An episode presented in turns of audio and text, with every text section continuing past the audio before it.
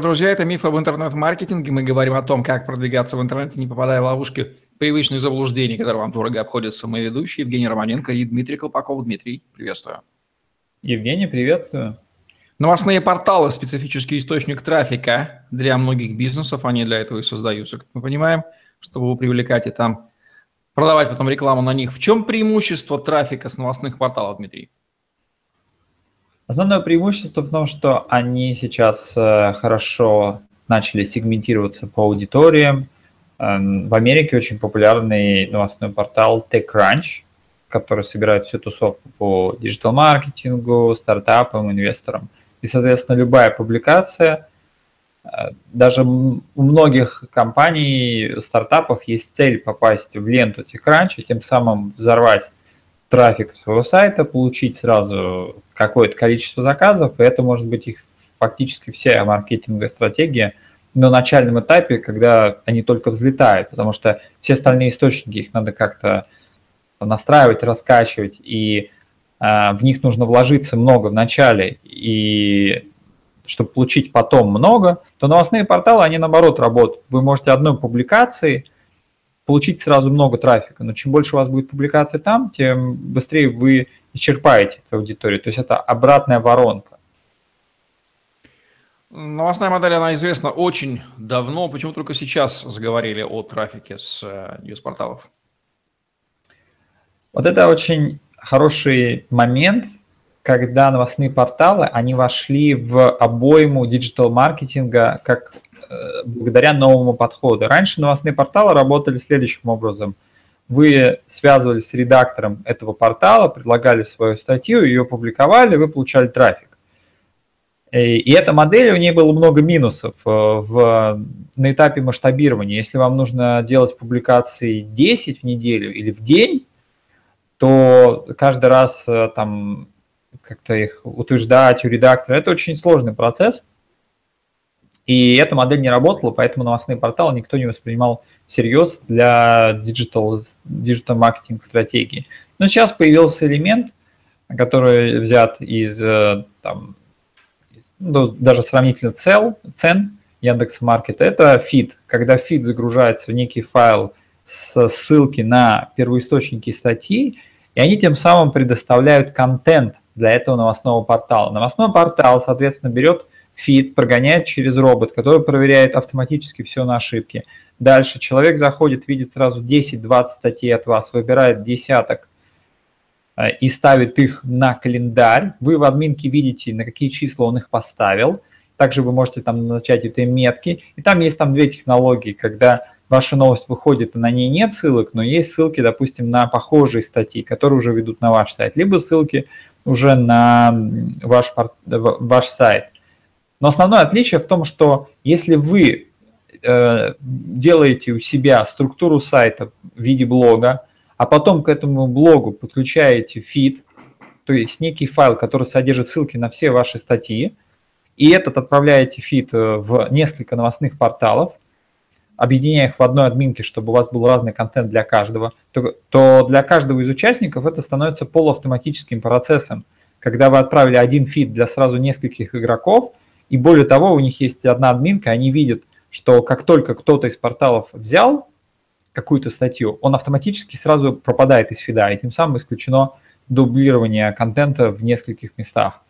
Тем самым мы выходим в, не, в некую новую, новый этап взаимодействия новостных порталов и, собственно, компании, которые наполняют их э, благодаря своему адаптированному контенту под эти площадки.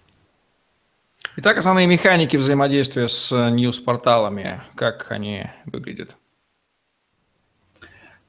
Первая механика – это вы делаете обучающий контент о какой-то теме э, в рамках этого портала и, и ставите косвенную ссылку, но без прямых офферов на вас самих, на вашу компанию, либо на ваш бренд и так далее. Вторые, когда вы делаете серию публикаций с последующим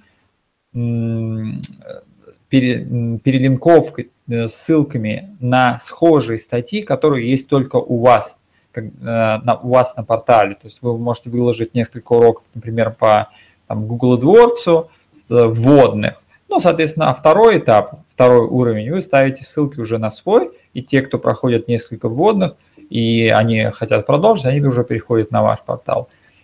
И есть обычные механики, когда вы миксуете уже контент между там, учебным или между новостным, когда вы берете какую-то трендовую новость и ее освещаете как корреспондент. То есть вы договариваетесь, просто новостные порталы, им нужно много качественного контента. Это их потребность, если вы ее закроете, они вам дадут трафик. Соответственно, если вы выступаете как э, ведущий колонки какой-то в этом портале, ну, например, колонка про, про, про YouTube, например, вы выставляете специалистом, то вы становитесь провайдером этого контента, и а новостной портал становится провайдером трафика для вас, поскольку люди видят, что вы в этом разбираетесь, у вас качественный контент, и они так или иначе будут интересоваться вашими услугами и вашей компанией. Парочку кейсов по трафику с новостных порталов. Можно? Конечно. И здесь в Азии очень популярный клон а, TechCrunch Tech in Asia, и там очень много есть публикаций от компаний, которые занимаются диджитал-маркетингом, кто занимается инвестициями. Сейчас появляются статьи про блокчейн. И у всех, у всех этих статей есть ссылки на компании и на первоисточники. У меня есть несколько друзей, кто публиковали там свои статьи. А этот портал, он охватывает всю Азию. Он, у него, конечно, аудитория не такая, как у TechCrunch, и который уже много лет, он номер один по инвестициям, стартапам и так далее. Но здесь аудитория именно Азии. И получается, что одна статья про маркетинг, когда он рассказывает, а, допустим, как настраивать AdWords или секреты там, э, настройки SEO там, и так далее, с одной публикации он получает десятки, десятки заказов, хотя написание статьи там, там, даже в ручном виде, они окупаются в десятки раз. Просто потому, что он попадает в ту аудиторию, которая этим интересуется, а у него достаточно компетенция, чтобы сделать качественный контент для такой аудитории. Ну и будущие тренды в использовании трафика с новостных порталов, какие можно выделить? Понемножку этот тренд намечается в то, что контент новостные порталы больше не готовят сами. Он постепенно вымещается теми компаниями и специалистами, кому нужен косвенный контент на их компании, их персону, но в обмен на свои компетенции. Тем самым тренд будет такой, что, скорее всего, компании, кто занимается новостями, они могут просто сделать хороший портал, разогнать его, а, привлечь много аудитории, и потом за этой аудиторией придут компании, кто захотят предоставить. Им нужно отдать колонки, вести на те или иные рубрики, постоянные, и, соответственно, у них э, остается функция, это только модерация их, отслеживание новых авторов и дальше назначение. То есть у них фактически выпадает необходимость инвестировать в собственный контент, потому что сейчас контент, который можно достать в обмен на трафик, сейчас предложение превышает даже спрос. Поэтому новостным порталам нет смысла инвестировать в собственную инфраструктуру журналистов, если весь качественный контент могут дать люди, специализирующийся именно на этой э, деятельности, и который щедро поделится качественным контентом с каким-то косвенным упоминанием их самих, которое так или иначе всегда даст им э, либо трафик, либо доверие к ним, которое их очень интересует.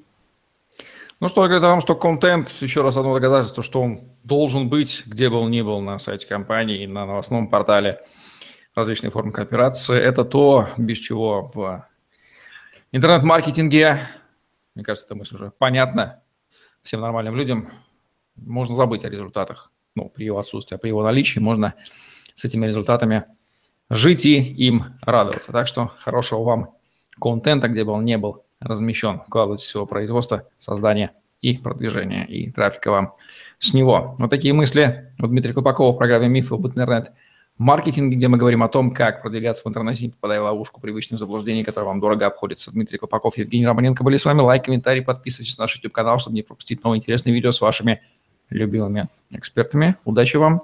Всем пока. Всем пока.